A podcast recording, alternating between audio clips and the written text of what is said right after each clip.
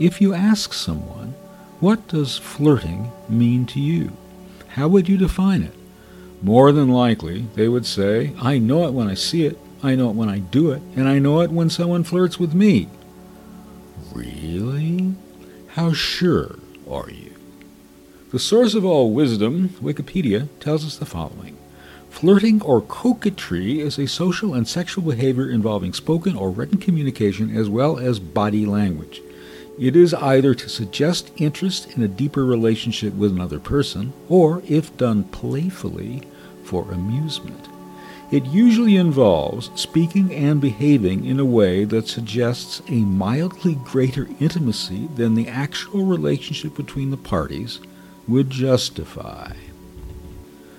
Wow. There's a lot to, as they'd say nowadays, unpack here. Let's begin with the statement that flirting is a social and sexual behavior. There has been a fair amount of research as to why people flirt. However, before we dive into that, Let's think for a moment about flirting as a sexual behavior. If people flirt because they want to have sex, why do people want to have sex? Got you there. As usual, the psychologists have a lot to say about that, and not just on a theoretical basis as our sponsor, French psychoanalyst Jacques Lacan, has done. In a groundbreaking study by Cindy M. Meston of the Department of Psychology, University of Texas, Austin, and David Buss entitled Why Humans Have Sex, they developed a questionnaire which includes every reason you could possibly imagine for having sex, and some you can't. It was a favor to someone. I wanted to have more sex than my friends. I was curious about my sexual abilities. The person was mysterious.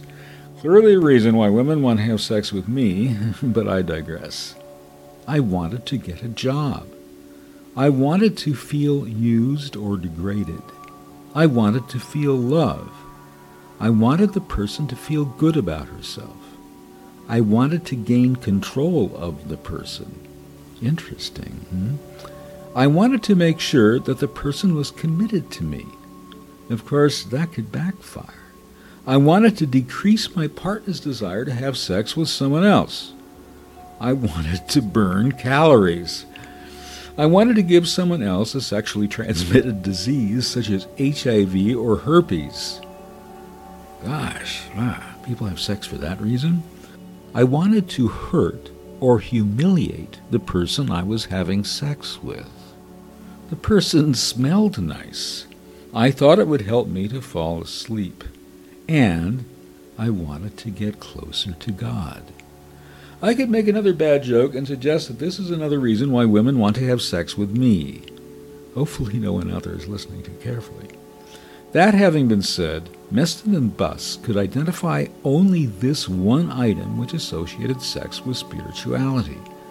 Ever since the beginning of the New Age movement, or train of thought, or whatever, authorities have been saying either you will have better sex if you approach it as a spiritual act, or sex can be a way to enhance your spirituality. And yet, this New Age view appears to have had little impact on the sample Meston and Buss used in their research. I offer this as a challenge to my viewers. Why do you, presumably as a human, have sex or want to have sex? Another, possibly even more difficult question to ask yourself might be what are the right and wrong reasons for having sex or for wanting to have sex. On Meston's questionnaire, they include I felt rebellious. But rebellious against what? The religious values you were brought up with? Or against the parental or societal precept that you should save yourself for marriage? A brief divagation will be imposed on you here over 30 years ago, J.A. Simpson and S.W. Gangestad developed what they called a sexual orientation inventory. This could and can be administered to psych students and others to determine something about their sexuality. Basically, in old fashioned parlance, how permissive they are. All of the listeners to Explore Ecstatic Sensuality should take this test. Test questions include how many partners have you had sex, intercourse, or oral sex with in the past year? With how many partners will you probably have sex, intercourse, or oral, over the next five years? How many partners have you had sexual intercourse or oral sex on a one and only one occasion basis? In this connection, I highly recommend our popular and award winning episode entitled The Joy of Casual Sex Hookups, Booty Calls, Sports Sex, One Night Stands. Who needs a relationship when you can have it all? That episode is here on Spotify, YouTube, and everywhere fine podcasts are sold. When in a stable, committed relationship, how often would you fantasize about sex with someone other than your current partner? And sex without love is okay. Our version of the sexual orientation inventory might include, in addition, love without sex is okay. Or, how many times have you had sex, intercourse, or oral sex, with someone for whom you felt no attraction for or interest in whatsoever? In other words, you're having sex just to have sex. Or, how many times have you had sex in the presence of other people? Kind of interesting questions. But uh, not in Simpson and Gangestad's inventory, which I remind you again was developed over 30 years ago. Times change. Talking about such things, I highly recommend our other award winning, highly popular episode entitled Monogamy, Swapping, Swinging, Open Relationships, Threesomes, The Lifestyle. Which one of these is right for you? To return to why humans have sex, here, according to them, are the most frequently endorsed reasons for having intercourse. Number one, pure attraction to the other person in general. 2. Experiencing physical pleasure. 3. As an expression of love. 4. Having sex because of feeling desire for someone. Having sex because of feeling desired by someone. 5. Having sex to escalate the depth of the relationship. 6. Curiosity, seeking out new experiences. 7. Making a special occasion for celebration. 8. Mere opportunity. And 9. Sex just happening due to seemingly uncontrollable circumstances. Suffice it to say that procreation, I want to make a baby, as John Cassavetes says to Mia Farrow in the movie Rosemary's Baby, was not listed in Meston and Buss's questionnaire. To hold on to him by getting pregnant was not an item people could choose. Neither was to hold on to her by getting her pregnant. How often, it seems to us, do psychologists leave unexplored crucial aspects of relationship and sexual dynamics? A quick thought here. Singers, female and male, pop, jazz, and opera, you name it, have been flirting with their listeners since the dawn of time, or even before. Certain singers, big confession here on my part, raise my level of sexual excitation. Miley Cyrus is a prime example, but since she's my girlfriend, I guess that's okay.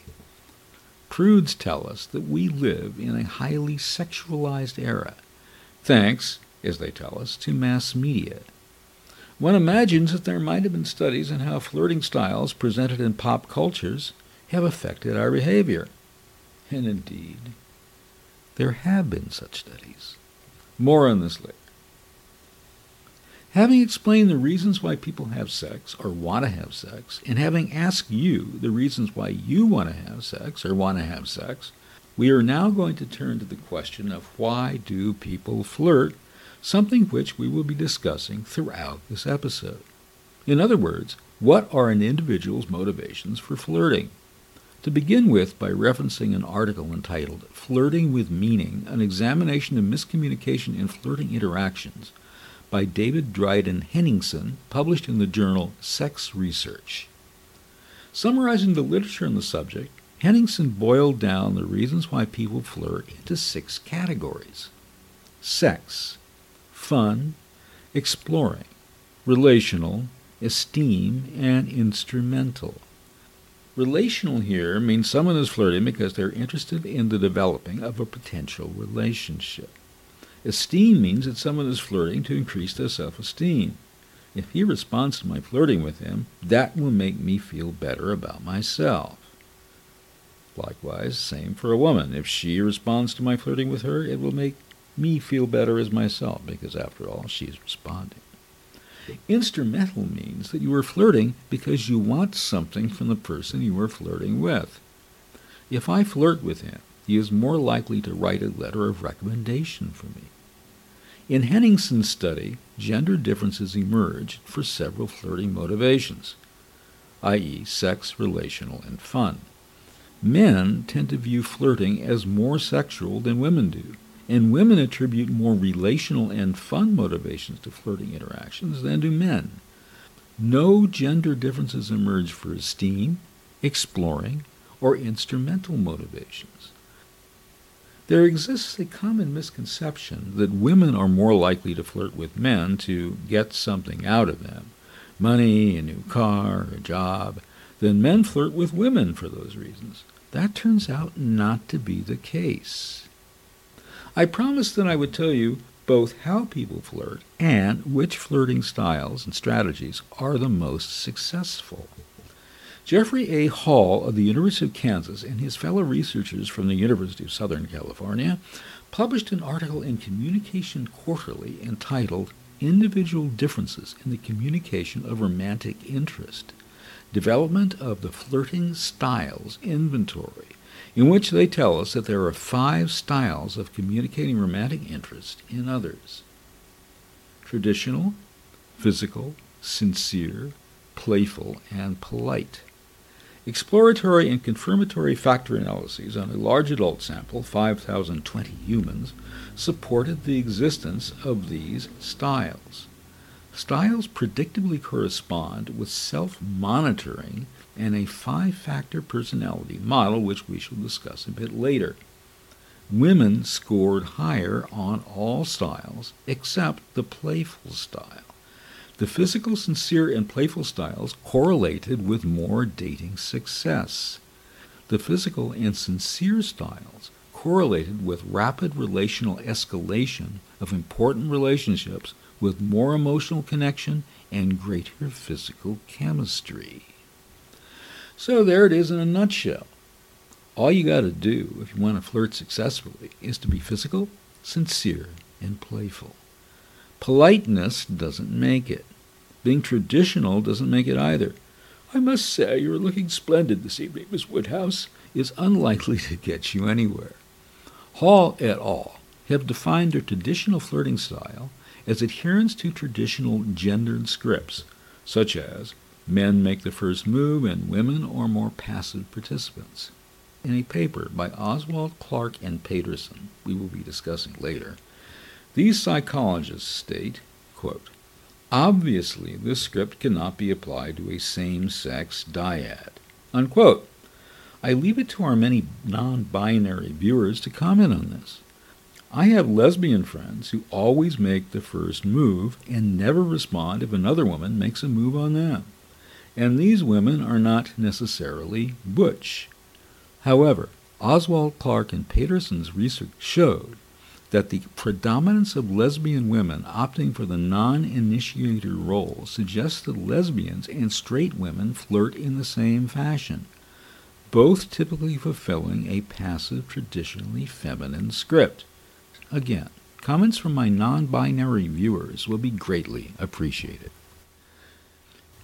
At this juncture, I'm beginning to get the idea that there are flirting activities, strategies, and styles I have observed, but that these shrinks and anthropologists have not noticed. Susan A. Speer, senior lecturer in psychology, University of Manchester, discusses the use of what she calls improprieties in flirting or in speed dating contexts.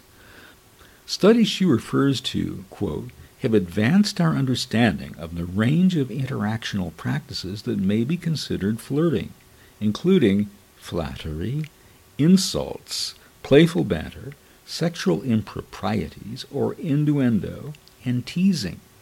According to her, the recipients of such improprieties often treat them not as adversarial, but rather as an indirect means of establishing repartee or as a flirtatious bid. Teasing is often not flattering or complimentary. It can be, and frequently is, quite the contrary. What it does is to break down a barrier of social or status differences, for example. It's a way of saying, I'm intimate enough with you that I can tease you about your wrong pronunciation of a word or about your hairstyle. I get teased about that all the time by women who are flirting with me. Good reason to have a sloppy hairstyle. There is also the matter of how people perceive what has been called flirtatious communication, which raises the question as to whether flirting is mainly about yourself, it's just a way to have fun, I'm not trying to communicate anything special when I am flirting, or whether flirting has a message. In an article published in the Journal of Sex Research, Matthew F. Abrahams of Northern Illinois University asked the following questions A. What perceptual dimensions underlie flirtatiousness judgments? B. Do men and women use similar perceptual dimensions in assessing flirtatiousness? And C. Do men and women vary in the degree to which they employ these perceptual dimensions in making their judgment? To put this in layman's terms, and when it comes to sex, are we not all laymen? Well, most of us. How can I tell if someone is flirting with me? What am I looking for to determine if that gorgeous babe I'm speaking with at a party is flirting or is just passing the time? What Abrahams discovered is that what people are looking for to determine if someone is flirting with them are the other person's sexual assertiveness, overtness, invitation, playfulness, nonverbalness, and unconventionality. Furthermore, men and women use identical dimensions in assessing flirtatiousness. Why mate choices are not as reciprocal as we assume. The role of personality, flirting, and physical attractiveness. Quite a mouthful. This is the title of a study by Mitja D. Bach and a bunch of other German psychologists published in the European Journal of Psychology. In our modern society, we assume that people who are married or who are in relationships have chosen each other. Bach and her colleagues remind us that often enough people are left with the impression of reciprocated interest and are disillusioned later on. They point to prior research which has shown that uniquely choosing a specific dating partner seems to be only weakly reciprocated. I look at my friends Adrian and Don, who have been dating for a while, and think that they have chosen each other, but that is very seldom the case. Either Adrian shows Don as a unique guy to go out with, or Don shows Adrian. It is statistically unlikely that they chose each other. The results of Bach's study confirmed that actual mate choices are not reciprocal, although people strongly expect their choices will be reciprocated, and flirting behavior is indeed strongly reciprocal. So when you're flirting, the flirtatiousness, flirting behavior is reciprocal. But does that mean that your choice of a mate is reciprocal? Your choice of a boyfriend or girlfriend is reciprocal? Well, that turns out not to be true. With people who are married or are in relationships, their choices were unlikely to have been reciprocal. Put that in your proverbial pipe and smoke it. Or hookah, if you prefer. Okay. Flirting takes place in time. Big surprise. So it is perhaps useful to talk not just about flirting in and of itself, but about flirting episodes. What happens during a flirting episode? Karl Grammer of the Ludwig Boltzmann Institute in Vienna set up situations in which young people of opposite sexes were alone in contexts akin to waiting rooms, somewhere, anywhere, then watched what happened over the course of ten minutes. In the first minute of these interactions, neither female solicitation behavior nor negative behavior is strongly related to professed interest in the man. Although the rate of female courtship like behavior is significantly higher in the first minute, It is only in the fourth to tenth minute that the rate of female courtship-like behavior is correlated with professed female interest. That is to say, how actually interested the woman is in the man. Solicitation behavior sounds a bit like, I don't know, an invitation. But actually, what these Austrian shrinks and anthropologists are talking about are things like shrugging and hair tossing and hair flipping. So if a woman is interested in a man, what is she more likely to do? She is most likely to primp, give a coy smile, or illustrate what she is saying by moving her hands. And she is least likely to flip or toss her hair and to flex her arms. One wonders how many men know how to read these signals. Well, after having listened to this podcast, now you do.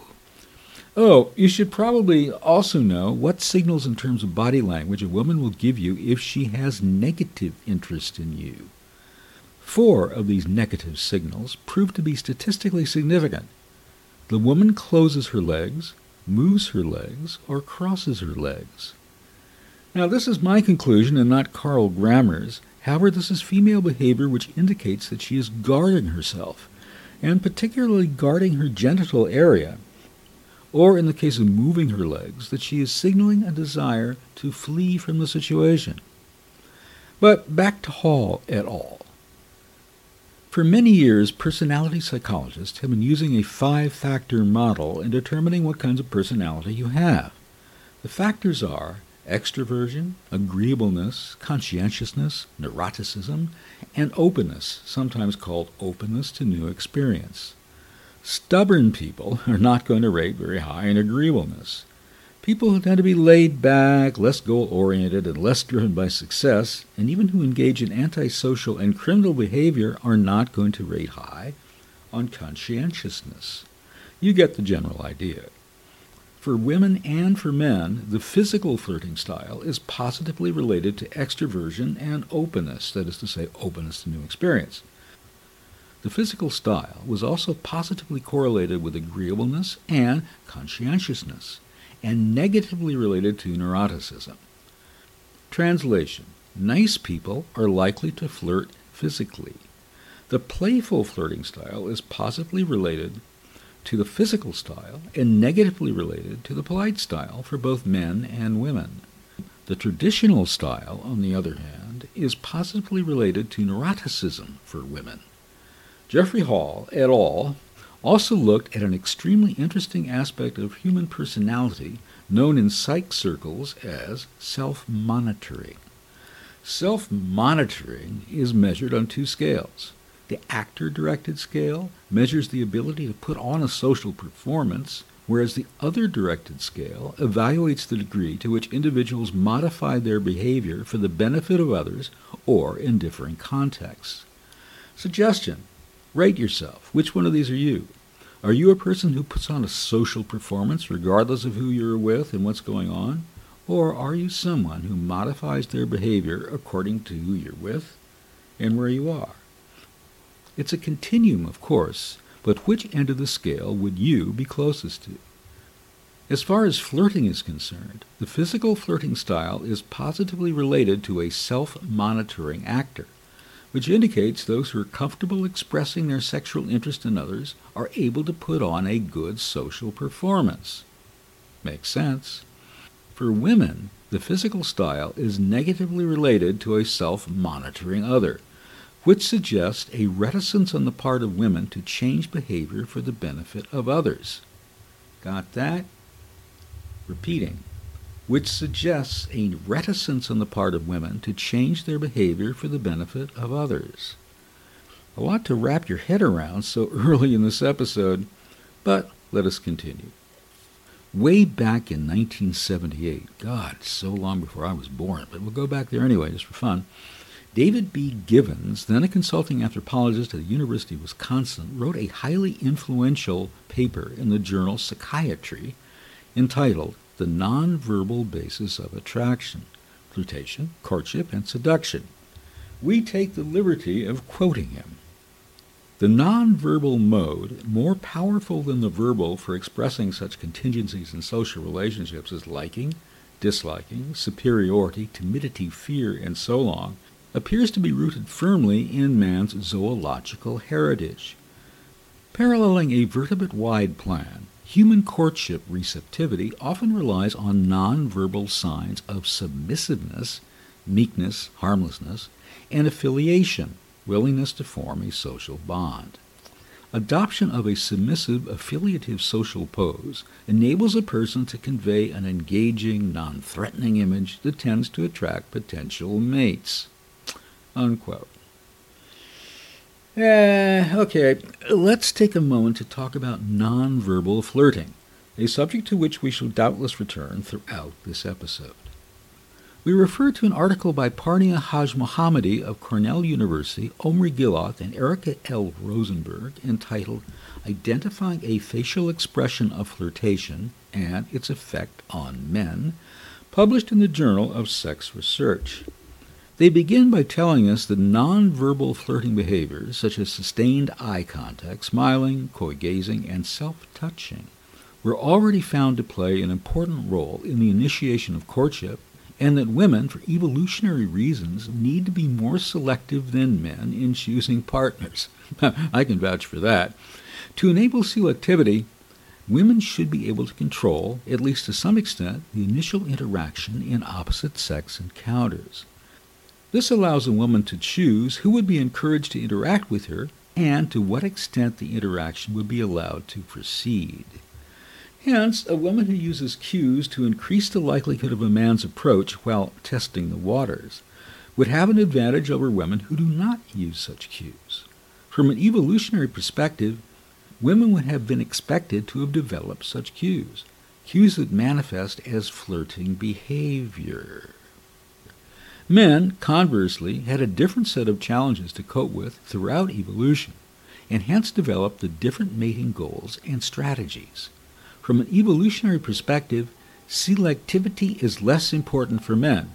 Their main goal is to avoid missed mating opportunity. For men, every mating opportunity can potentially result in the obtainment of their ultimate evolutionary goal, passing on their genes. Missing such opportunities carries a genetic cost. Therefore, men are expected to be highly motivated to detect signs of interest that are conveyed by women.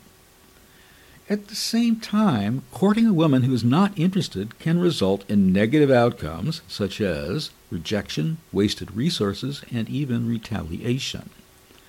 Men, therefore, tend to avoid these potential negative outcomes by being as accurate as possible in identifying women's cues of interest. However, consider this in light of what Ellen Berscheid and Elaine and William Walster point out in their study, Physical Attractiveness and Dating Choice, published in the Journal of Experimental and Social Psychology. To wit, an individual's own level of physical attractiveness affects neither his or her liking for his or her date, nor his tendency to ask that date out a second time. Everyone, regardless of his own level of physical attractiveness, like best and often ask out the extraordinarily attractive dates. Unattractive dates were aware that their extremely attractive mates did not like them as much as dates more similar in appearance, but this did not affect their preference or behavior. The solution here, as we have proposed in our award winning hit episode, The Ugly Person's Guide to How to Get Laid, is to learn to become attracted to other unattractive people. We have proposed a five step program to love, which teaches you exactly how to do that. As far as attractiveness is concerned, it is extremely important to note that physical attractiveness, particularly observer rated facial attractiveness, is often found to be the most powerful predictor of popularity. Before we return to Hajmohammadi, Gillis, and Rosenberg's study in facial expression, let us share with you one more tidbit from Berscheid and the By self-cathexis is meant an individual satisfaction with their characteristics other than those related to their body, which is body cathexis. Self-cathexis factors are things along the lines of personality, creativity, and intelligence level. no self-cathexis items bore a relationship to their physical attractiveness for men. However, the more physically attractive a man is, the less importance he places on intelligence as an asset. Got that? The more physically attractive a man is, the less importance he places on intelligence as an asset. So, all you brilliant but unattractive nerds out there, those chiseled hunks that the babes like, are looking down their perfect noses at you. Probably even more than the babes are. As an interesting gender context, as far as self cathexis factors are concerned, physically attractive women report more satisfaction with their general popularity, their leadership ability, and their degree of self consciousness.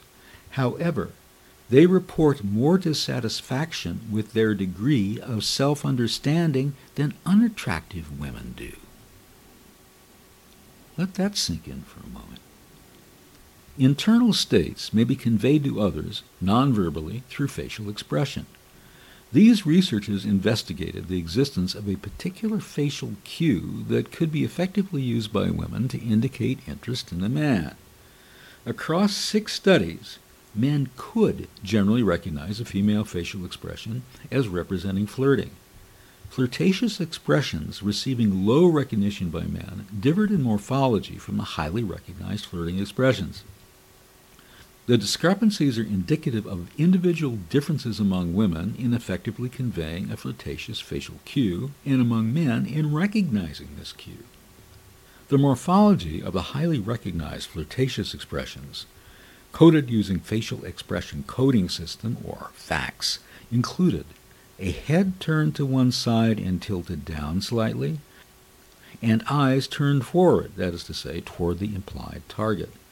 Results from experimental studies showed that flirtatious facial expressions, as compared with happy or neutral expressions, led to faster identification of sex words by the men. These findings support the role of flirtatious expression in communication and mating initiation. Let's continue thinking about how women flirt and why. I saw him first, competitive nonverbal flirting among women, the tactics used, and their perceived effectiveness, is an article written by T. Joel Wade, Maryanne L. Fisher, and Elizabeth Clark of Bucknell University and the Kinsey Institute. These researchers explored nonverbal actions women use to flirt competitively against each other for purposes of accessing a mate. Mate is their term and gives either a procreative or a relationship slant on things. We would substitute for the word mate a man to go out with and maybe have a roll in the hay with. Not someone to, you know, mate with for life or anything like that. They also investigated the perceived effectiveness of these competitive flirting actions. Using ACT nomination, their first study yielded 11 actions, to wit, eye contact with the man, dancing in his line of sight, smiling at him, touching him, giggling at his jokes, butting in between the other women and the man, showing distaste for such another woman, brushing against him, hugging him, flirting with other men, waving to him for competitive flirtation against other women. Actions that signaled possession were predicted to be perceived as the most effective. Results showed the most effective actions were touching him, initiating eye contact, hugging him, giggling at his jokes, butting in between him and the rival woman. Look at me. I'm a very attractive, flirty kind of guy, so I know what all of this is about. When I go somewhere with a woman, she's always trying to fend off other women who are trying to flirt with me. So my date uses all of these strategies, touching me in all sorts of places, let's just say, to tell other interested females, hey, babes, he's mine. We have already laid out the five flirting styles physical, traditional, sincere, polite, and playful. Jeffrey A. Hall, again, this time with Chong Xing, were interested in which nonverbal and verbal behaviors were associated with each of these styles. What they determined was that each flirting style was correlated with behaviors linked to the conceptualization of that style. More conversational fluency for physical flirts, more demure behaviors for traditional female flirts, and more assertive and open behaviors by traditional male flirts. less fidgeting, teasing, and distraction, and more smiling for sincere flirts, more reserved and distancing behavior by polite flirts, and more obviously engaging in flirtatious behavior by playful flirts. For those of you who are in what they call a relationship, the R word, as we call it here in Explore Ecstatic Sensuality, the issue inevitably arises. Just because I am in the R word with Florinda, does that mean that I don't get to flirt anymore? The amount of women in London who flirt with their own husbands is perfectly scandalous. It looks so bad. It is simply washing one's clean linen in public. Or so said Oscar Wilde in The Importance of Being Earnest. But what about extra relationship flirting? We get to talk about both this and ChatGPT at the same time. How cool can that be? Biting the forbidden fruit. The effect of flirting with a virtual agent on attraction to real alternative and existing partners is the tasty title of an article by Gurit E. Birnbaum of Reichman University, Israel, Rael Artgen, Kobi Zlotek et al., published in 2023 in Current Research in Ecological and Social Psychology. I'm going to quote them and ask you, my listeners, if you agree or not. Romantically involved individuals are more likely than single individuals to be inattentive to potential alternative partners, to devalue their attractiveness, to remember more negative and fewer positive behaviors enacted by these potential partners, and to show disinterest in interacting with them. Which do I get from you? A shrug of the shoulder, a titter, or a nod of agreement. Yeah, following from this, they say, inoculation theory proposed that exposure to a weakened threat can promote self-control by allowing people to contemplate resistance. Birnbaum et al. investigated whether exposure to a weak relationship threat, in their case flirtation with a virtual human, would inoculate people who were involved in committed relationships against the enticement of real world alternatives by enhancing their desire for their current partners. Their theory was that exposure to a weakened threat is likely to remind them of their long term commitments. Fantasizing about someone other than a current partner is not necessarily a threat to current relationship, but may help sustain desire for current partners. These authors hypothesized that a virtual flirtatious encounter may prepare people to raise their guard more quickly against a threat from a real life flirtatious and potentially relationship threatening individual.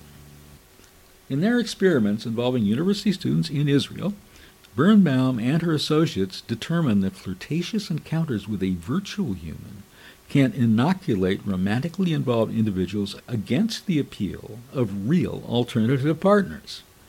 These participants experienced both guilt and higher desire for their current real life partners. And thus, we pre introduce another new product in our Mr. Sensuality line the Mr. Sensuality Flirtation Inoculation app. Gals out there, if you're in a relationship and you are worried that your guy or hubby is going to stray, require him to spend half an hour on this app flirting with a virtual Miley Cyrus. After doing so, he will feel guilty. He will not be attracted to real life tempting women he may brush up against, and he will have more desire for you. Consult with your investment advisor prior to investing. On the other hand, T.J. Wade and A.B. Weinstein published a study in the Journal of Social, Evolutionary, and Cultural Psychology entitled Jealousy Induction What Tactics Are Perceived as Most Effective? They report that individuals can induce jealousy in their current partner by using techniques that involve flirtation with an individual other than their partner. Why would someone in a relationship wish to induce jealousy, which is to say, make their boyfriend or girlfriend jealous, for example, by flirting? Wade and Weinstein explain that, according to evolutionary theory, for a woman, jealousy provided a way to ensure that her male partner is investing resources in raising her offspring. Jealousy also evolved to protect love from the threat of loss to a rival. So, while jealousy can lead to negative emotions, when it is properly used, it can also enhance relationships and provide mating benefits and enhance survival. I.e., it, jealousy, is an adaptive emotion. Jealousy evolved to help preserve the bond of love and defend it against interlopers.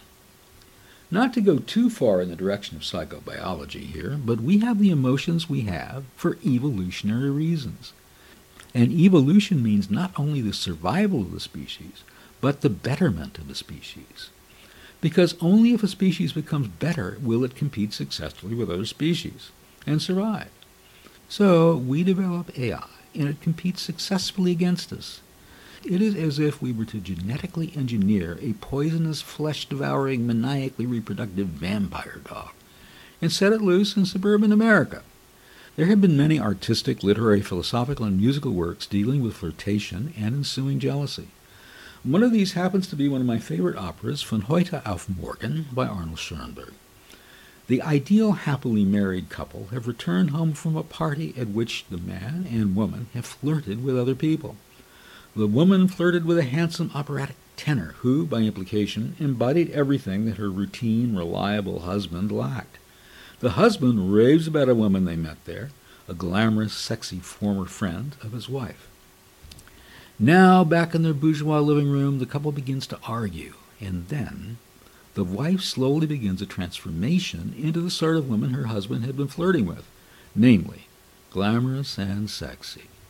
The man is fascinated and immediately wants to prove his newly ignited love to her. But she rejects him. She now wants to enjoy life and immediately have an affair with the singer. She bosses her husband around, tries to make him jealous and torment him. He fetches a bottle of beer for her from the cellar, but she smashes it on the ground. She sings and dances, waking up their child, who comes out of his room to check on the noise. She roughly pushes it away leaving her husband to comfort it and put it back to bed. When the gas man arrives at the door to demand payment for their bill, she wants to send him away too, without paying. She now needs all the money for clothes and wants to live on credit like all decent people in the future. Just then the handsome singer calls. He was walking past her apartment with his girlfriend, and they saw light through the blinds. But when he and his sexy woman companion arrive, they do not find the swapper swingers they perhaps expected. Instead, they find a peaceful marriage idyll. They are disappointed that nothing will come of the hoped for flirt. The man and the woman are probably not in a modern marriage after all. After the objects of their social lust have gone, the man and the woman and the child sit down at the breakfast table, and the woman sums it up. They may have faded as theater figures, while the others are still radiant in color. But with them, fashion rules. With them, even love. This does not change from one day to the next. Finally, the child curiously asks what modern people are. It is perhaps curious that the libretto of Von heute auf morgen was written by Schoenberg's wife under the pseudonym Max Blonda. I am tempted to write my own 2023 sequel in which our couple meet a sexy rock star and a sexy model at a party. When they visit our contemporary perfect couple, they find instead an orgy going on. But that's neither here nor there, neither today nor tomorrow. Relevant Explore Ecstatic Sensuality episodes include our highly popular episodes on fantasy. Yes, folks do fantasize about other people during sex, swinging, and polyamory, and of course, cheating. True story. A woman once said to me, I'm not cheating. I'm just learning new bedroom skills you and I can try. Got that? Uh, women. Men, too. Judy Burgoon, a professor of communication, family studies, and human development at the University of Arizona, conducted research and communication that led to the expectancy violation theory, which explains how people interpret body distance and eye contact in flirting. The theory states that people have basic expectations for behavior under a variety of circumstances. According to Dr. Eric Duff Vrobel, professor in the Department of Applied Communication Studies at Southern Illinois University, Edwardsville, People have the ability to ask someone if they are romantically interested in them before even opening their mouths, because flirting is often initiated through the subtle nonverbal signals sent and received. Body distance, which is known as proxemics, and eye contact are the two most important ways people send out these signals. So you walk around with the basic idea of what's the normal amount of distance between you and anybody else, Vrobel said, and that is your expectancy. One of the questions becomes what happens when that expectancy gets violated, when you do something different than what is expected? You can look at that violation as either a positive violation or a negative violation. Positive violations come from people we are romantically interested in, in moving from a social distance to a closer, more intimate distance. Negative violations come from those we are not romantically interested in, encroaching on our space. You're basically making a request. Is it okay that I get that close? And then that person is going to gauge your response, Vrobel said. You can back up, you can get obviously uncomfortable, or you can do absolutely nothing, or even go so far as to smile. And in that way, you've kind of had a question that was asked and answered. Vrobel said if, for example, a person allows his or her leg to actually touch yours, your response will communicate your interest and drive his or her response. Now, if at the point you touch, you immediately recoil, back up, giggle embarrassed, ha ha, sorry, that's a very different from if you do nothing, Vrobel said. Your leg is up against his or her leg, and you just leave your leg there, and so does he or she. Suddenly, it's like the whole world is that warm spot on your leg. What's beautiful about this is that you never had to say anything. Freshman pre-nursing major Imam Crashaw of Naperville said she often communicates her interest through touch. If they're talking and say something I like, I'll touch them gently, or I will ask to borrow something like a pencil, or I'll swipe their hand, Crashaw said. I must confess that this happens to me all the time. I report this in the context that I happen to be an extraordinarily attractive man whom women find achingly desirable. But still, one instance that comes to mind was when I was standing next to a woman friend of a friend whom I scarcely knew. I was standing next to her for a group photo, and I could feel her pressing her body against mine much more closely than I expected. And for the rest of the evening, there she was, her hips and the sides of her breasts were pressing against me. We were both a little tipsy, she maybe more than I, but still. Later I asked my friend what this was all about. Was her friend Grace really flirting with me? What should I do? And my woman friend answered, She's just man crazy. man crazy women like that I really want to get to know. Then there's flirting with the eyes. Senior mass communication major Cinnamon Stewart of Chicago, said she tries to catch the eye of someone she may be interested in, and if she notices them staring, she knows they are interested too. I'm not really a flirter. I'm always the one being flirted with. I kind of wait and stand behind the scenes, and I'm real observant, Stewart said. I like to wait and see how other people come to me. Sophomore elementary education major Kaylee Braun of Misawa, Japan, said she has difficulty picking up on the more subtle side of flirting. Braun said that she does not consider herself to be a skilled flirter because she is shy.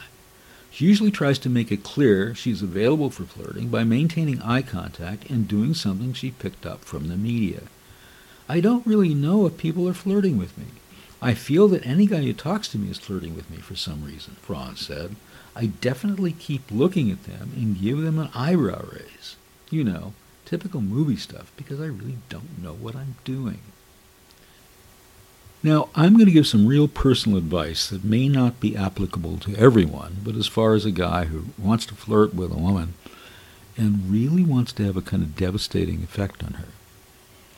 And it really helps to have really kind of deep set, piercing, mysterious blue eyes are great, but I'm sure it doesn't really matter. But blue eyes are fantastic. I happen to have just amazing blue eyes. This has happened to me so many occasions. I will look at a woman with my eyes, really deeply and lovingly. There is such a thing as a loving look. I will see her shiver. And she will sometimes turn down her face and bat her eyes and say, stop looking at me that way. Or even say nothing. She doesn't, oh, uh, but there's always this reaction. And when a woman reacts to you like that, you know she's in love with you.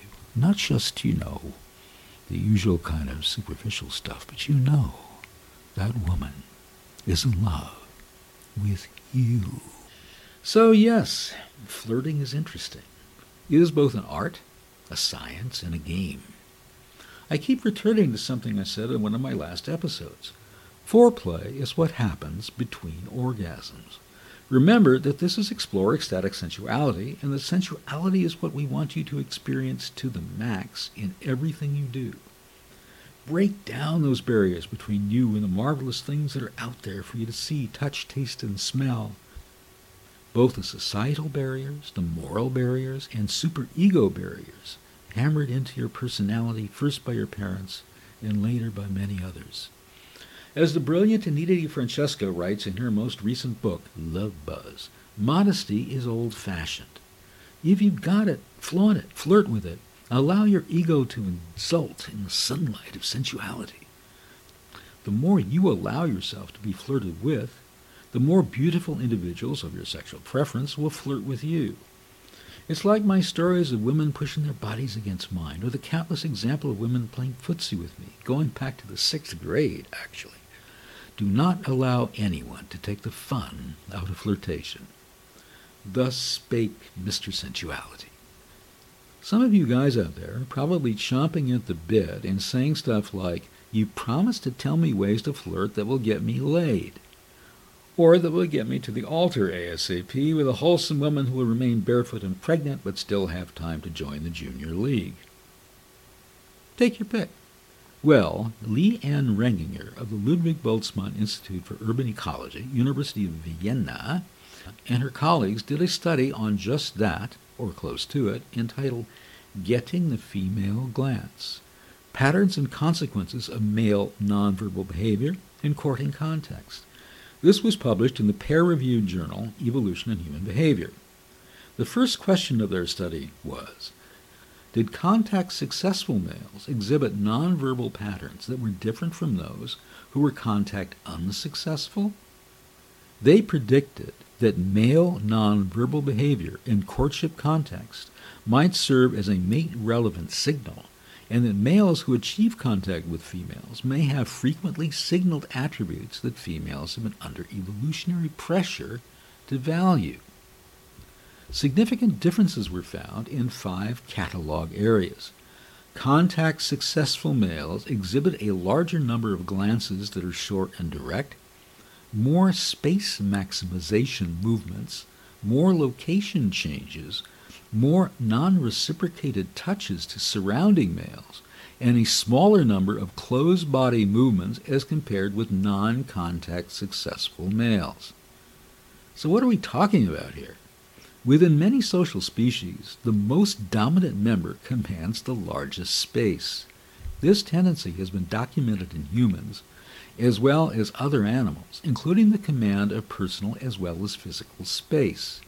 In addition, maximizing the body space through actions such as stretching or extending the arms, legs across adjacent chairs serves to make the male a larger, more conspicuous target, that is, target for female attention. Therefore, if you want to initiate flirting with a woman in a social setting, a party, a bar, maximize the space you take up in these ways and also move around a lot. So, what is this thing about closed body movements versus open body movements? Open body positions include outward limb movements that avoid crossing off the main body torso. Communication with a closed or constricted body position, e.g., arms folded across the chest, are perceived as having less social power. Then, what is this business about non reciprocated touch to surrounding males? Are you going to attract a woman's attention better if you paw the guys around you? Like, come on. But actually, non reciprocal touch is often perceived as a dominant submission pattern or status differential. Touchers are perceived as having more status and more social power than do those being touched or those not touching at all. the male doing the touching will be more successful with females than the male who is being touched.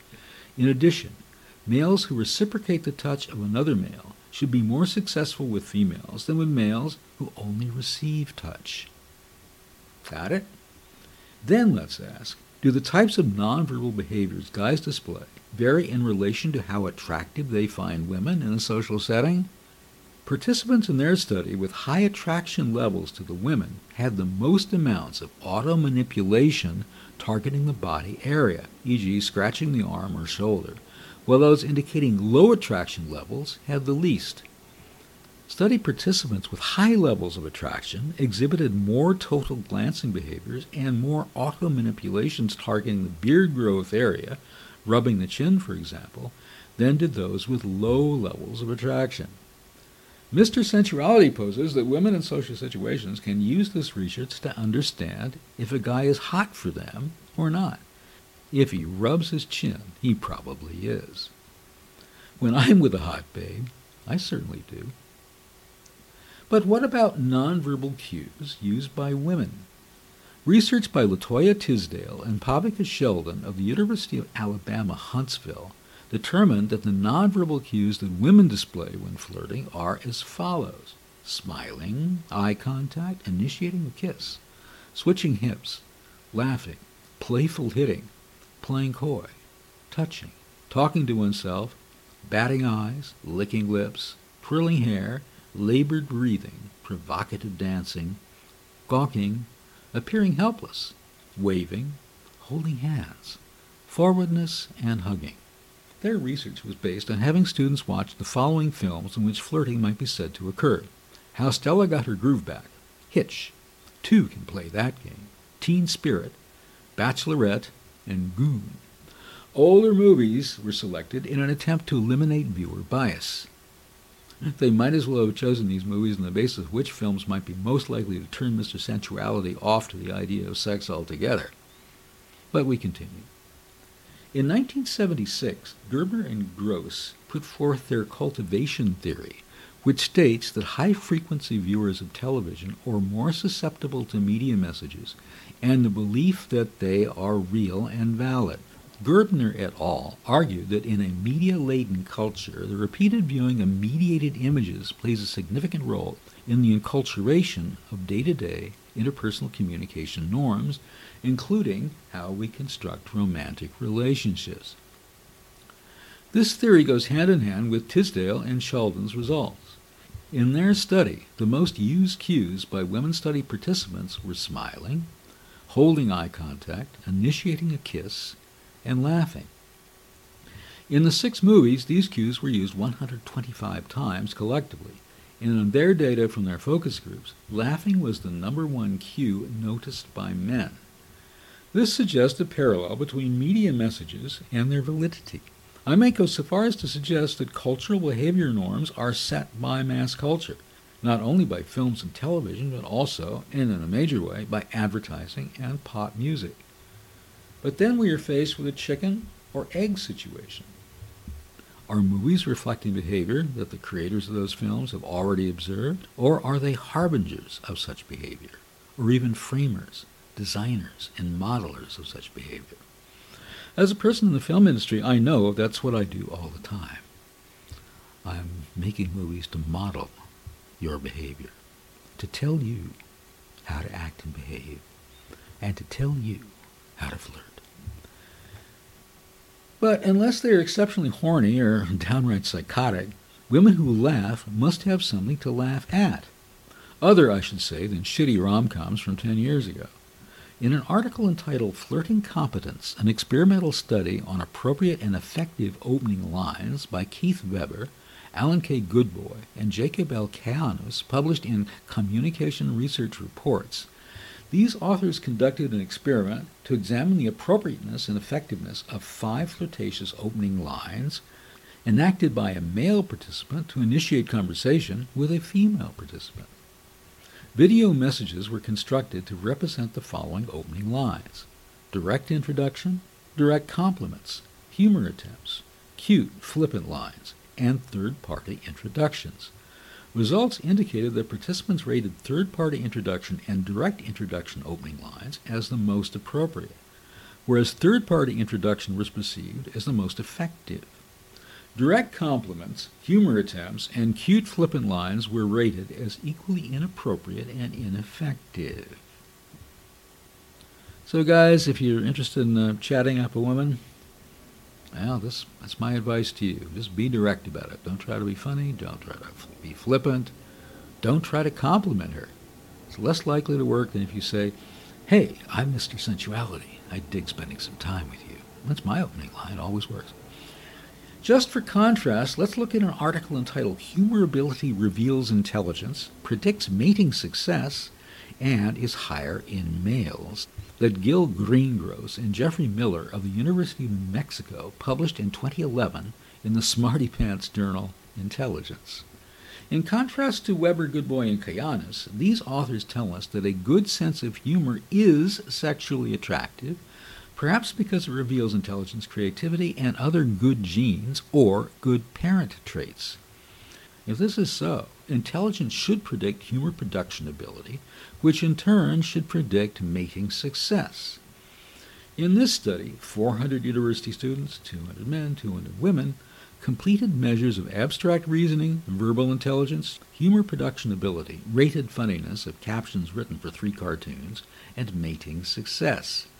Structural equation models showed that general and verbal intelligence both predict humor production ability, which in turn predicts mating success such as lifetime number of sexual partners. Let's stop for a moment to remind our listeners that mating success in this type of study does not mean that a guy ends up in an ideal stable marriage or a series thereof, but rather that he gets laid a lot over the course of his life. These shrinks also found that males showed higher average humor production ability than women. Their results suggest that the human sense of humor evolved at least partly through sexual selection as an intelligence indicator. Humor is an evolutionary enigma. People across cultures enjoy it with smiling, laughing, and mirth and socially value those who produce it. Yet, humor production seems to yield no survival benefit, and humor's ancestral origins and adaptive functions have been hotly debated since Darwin. Sexual selection offers one possible explanation for humor's origins. So let's get semi vulgar here for a second and say that if you've got a good sense of humor, you stand a better chance of getting laid. if you're a guy, that is to say. And so humor is a very good and valuable component of successful flirtation. Ask former stand up comedian Mr. Sensuality. Just as there are good flirting techniques, good in that they get you, whether you be female or male, where you want to go, so there are bad, unsuccessful flirting techniques. And along the way, this raises the question what happens to people who are lousy at flirting? Are they consigned forever to the dustbin of solitude? These questions and others were researched by Menelaos Apostolou and Chrysoratano at the Theriou, University of Nicosia, Cyprus, and published in 2022 in the peer-reviewed journal Personality and Individual Differences. Why is it, if we may deign to ask, do pears get to review journal articles and not figs or grapefruits? Don't lose too much sleep over it, but this is a good question. By employing a sample of 587 Greek speaking men and women, they found that more than 40% of the participants experienced difficulties in starting and or keeping an intimate relationship. They also found that poor flirting skills, poor mate signal detection ability, and high shyness were associated with poor performance in mating, especially with respect to starting an intimate relationship. The effect sizes and the odds ratios indicating that flirting skills had the largest effect on mating performance, followed by the mate signal detection ability, and last by shyness. Using a sample of 1,228 Greek speaking participants, it was found that poor flirting skills were associated with an increased probability to be involuntarily single rather than being in an intimate relationship. Another study analyzed 694 responses from a Reddit thread on why men were single and found poor flirting skills to be the fourth out of the 43 most frequent reasons for not having an intimate partner.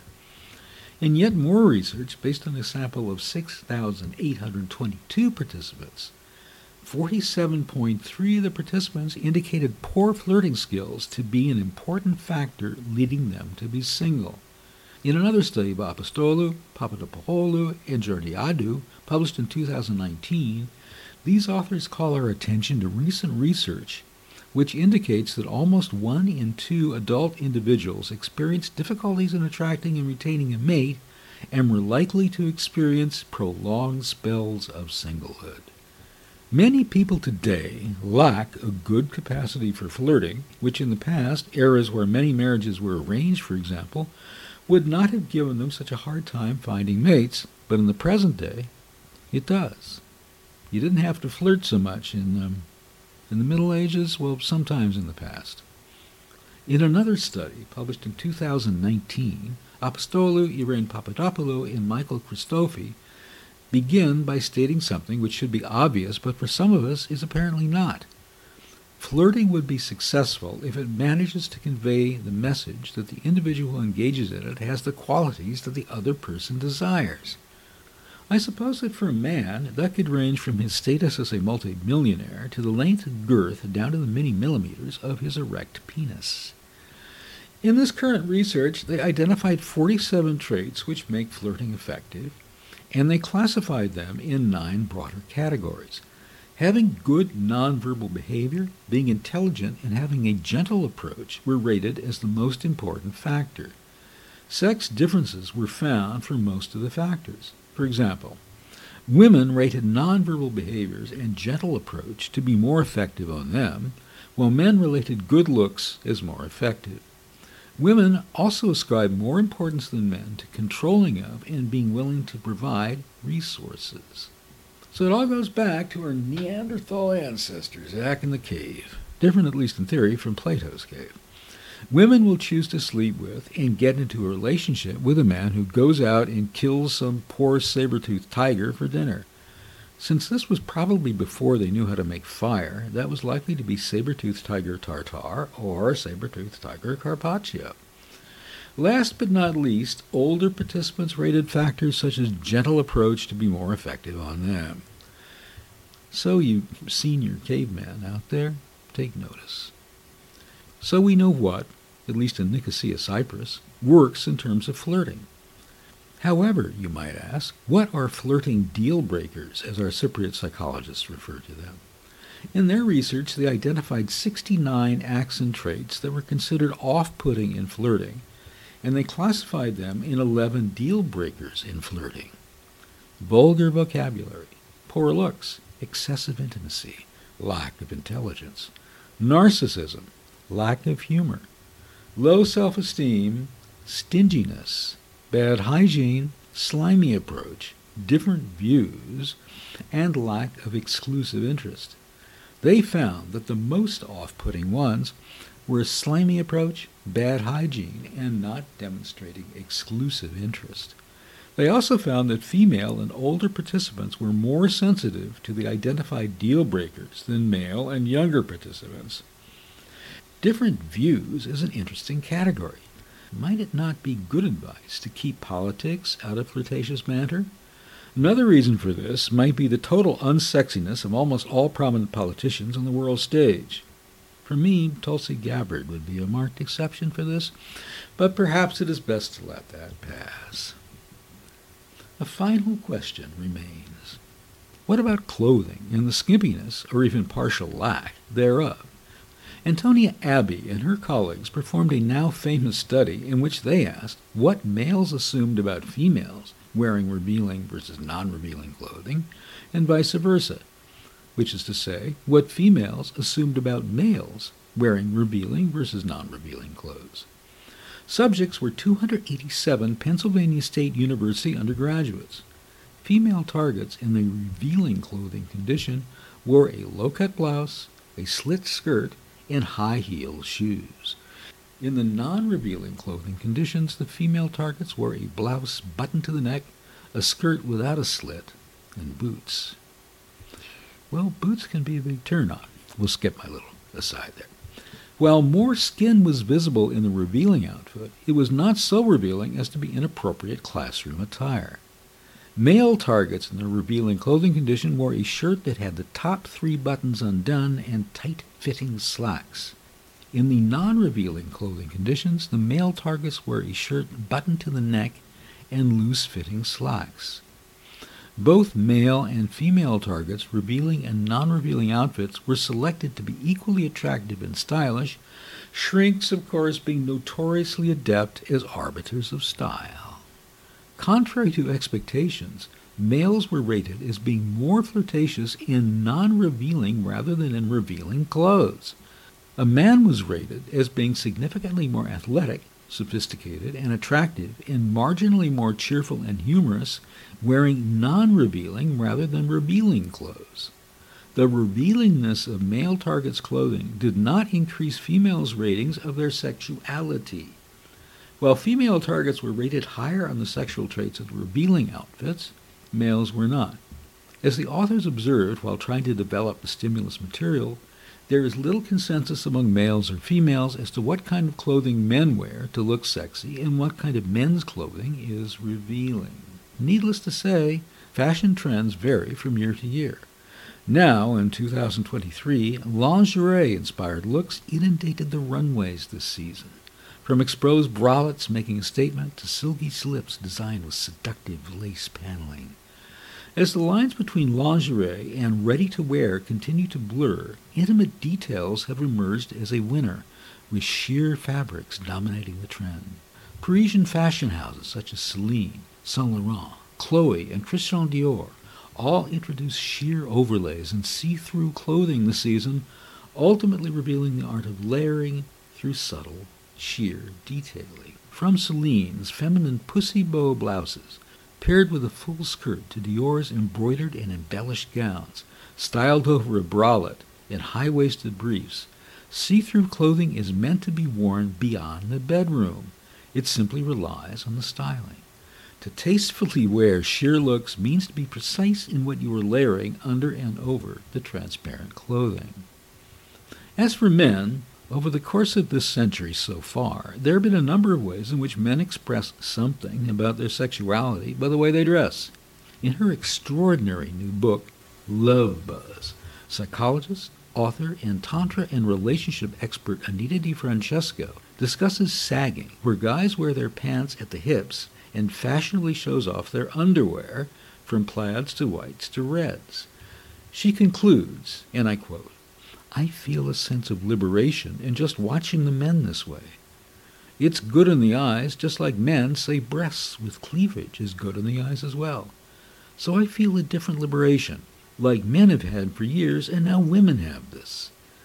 Far thinking on this, but it is what us women have been doing for years for the male, and now they are giving back. I feel free and relieved. I would like to see more corporate men try this on. Of course, on their off time. This is a way to let go and let your hair down. Let down the stress. Be free and create that happy balance between the rigid corporate world and the happy world. Loose clothing is more freeing and increases one's libido. Okay, guys, you're going to put away the Viagra. This trend will take you back where you once were. It's like going to a nudist camp, but in society. Not quite the same, but the effect is still there. So I conclude with this heartfelt message to my male and female viewers and listeners. Flirt up a storm. Flirting can get you where you want to go, whether that be the altar or just a fun, sexy one-night stand. Or into a nice friends with benefits situation, as we discussed in our award-winning episode on casual sex. Or if you are more, how shall we say, pragmatic, it might get you something purely material, a job, a political endorsement, or it might get you a spiritual experience. Perhaps flirting is a spiritual experience. And if that's the case, far, far, far, far be it for me to put it down. Flirting is a promise of sexual intercourse without a guarantee.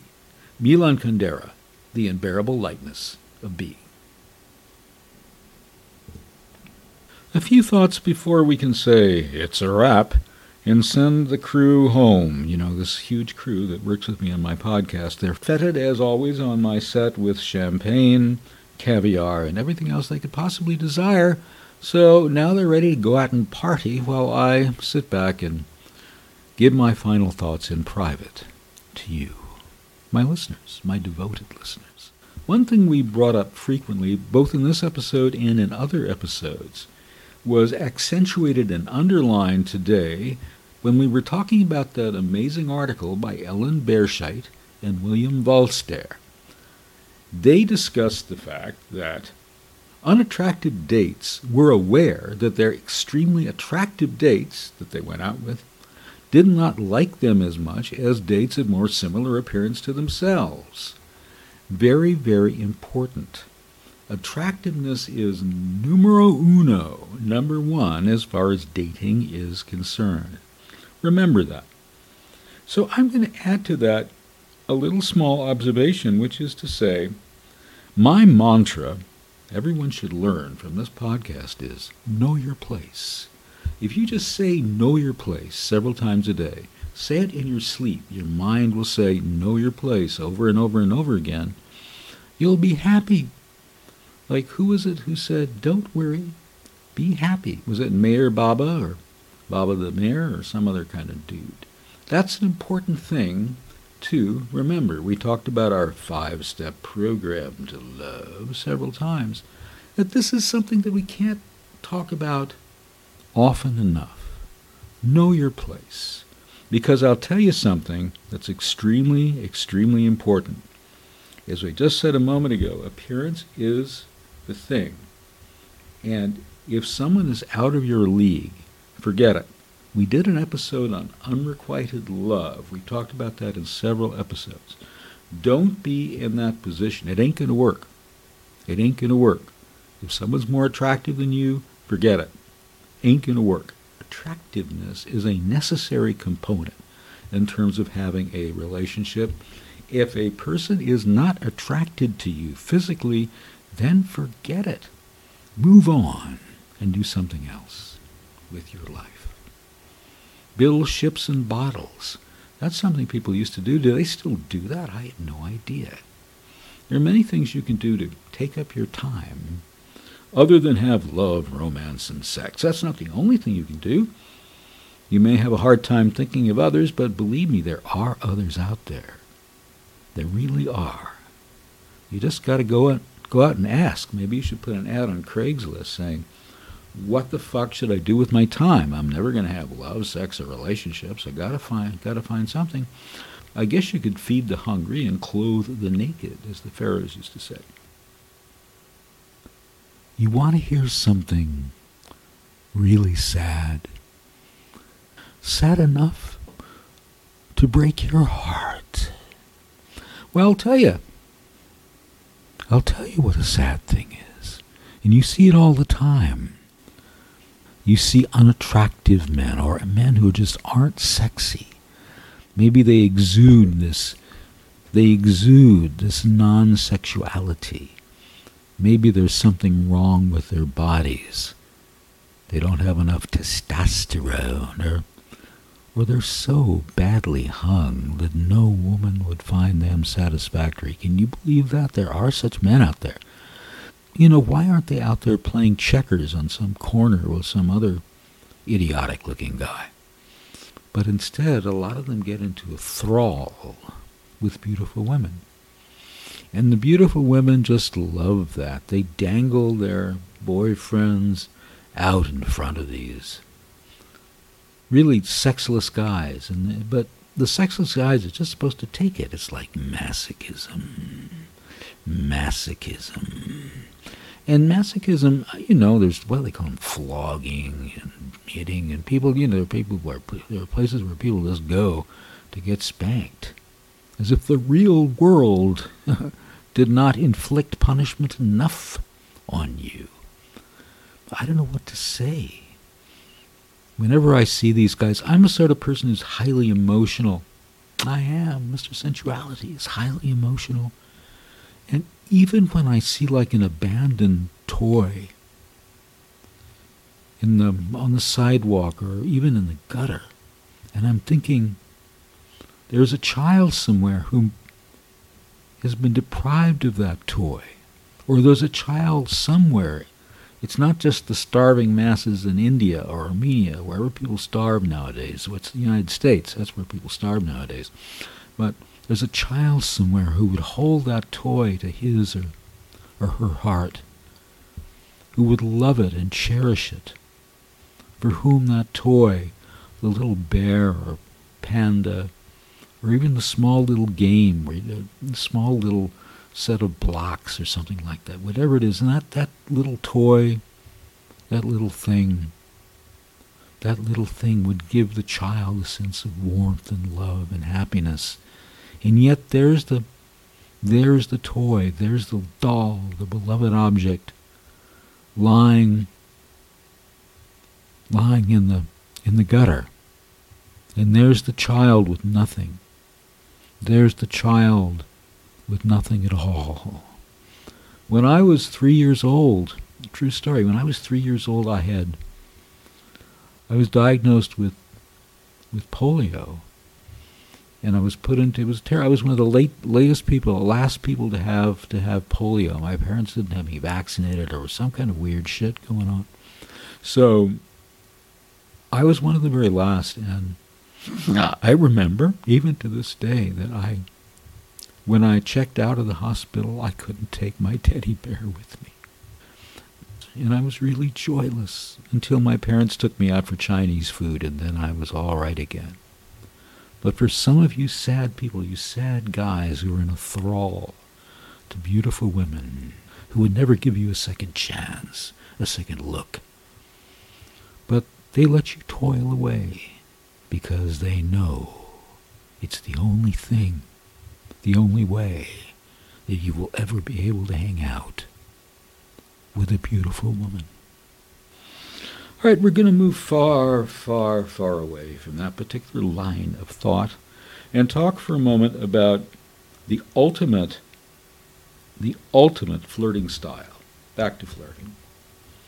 I don't know if you've ever seen one of those like 1930s musical films starring people like Dick Powell. He was wonderful, but a whole bunch of other guys in addition, but he was maybe the best. And he would, you know, be kind of flirting a little bit with a girl, and he wouldn't necessarily be getting very far. He kind of frustrated. But what he would do is to break out in song. And here, here's a little ditty that I've sung to girls all the time over the years, and it always works. It doesn't really matter the things I do as long as I can do them with you. It doesn't really matter the things I do as long as I can do them with you. It doesn't really matter the things I say. We're saying the same things anyway. So it doesn't really matter the things I do as long as I can do them with you. If you are looking for professional counseling on matters relating to love, sex, and or relationships, we give our highest recommendation to Anita DiFrancesco, MA. She is a highly educated and experienced love, sex, and relationship counselor, as well as being an advanced yogi and a somatic psychotherapist. Somatic representing the orgonomics of Dr. Wilhelm Reich. She is also the author of several extraordinary books. First, Live Free Recreate and Liberate Your Life, which provides an introduction to Anita's patented therapy technique called kinepathics. Next is the Donna Gentili story, In Case I Disappear, which is a spellbinding true crime thriller about the brutal murder of Anita's first cousin and Anita's own search for the killer, which sometimes subjected her to great danger. Then there is Express Yourself Yoga, an illustrated guide to the yoga positions and exercises which will do exactly that. Show you how to express, heal, and renew yourself through your body. And her latest book, Love Buzz. How to love, express it, and feel it.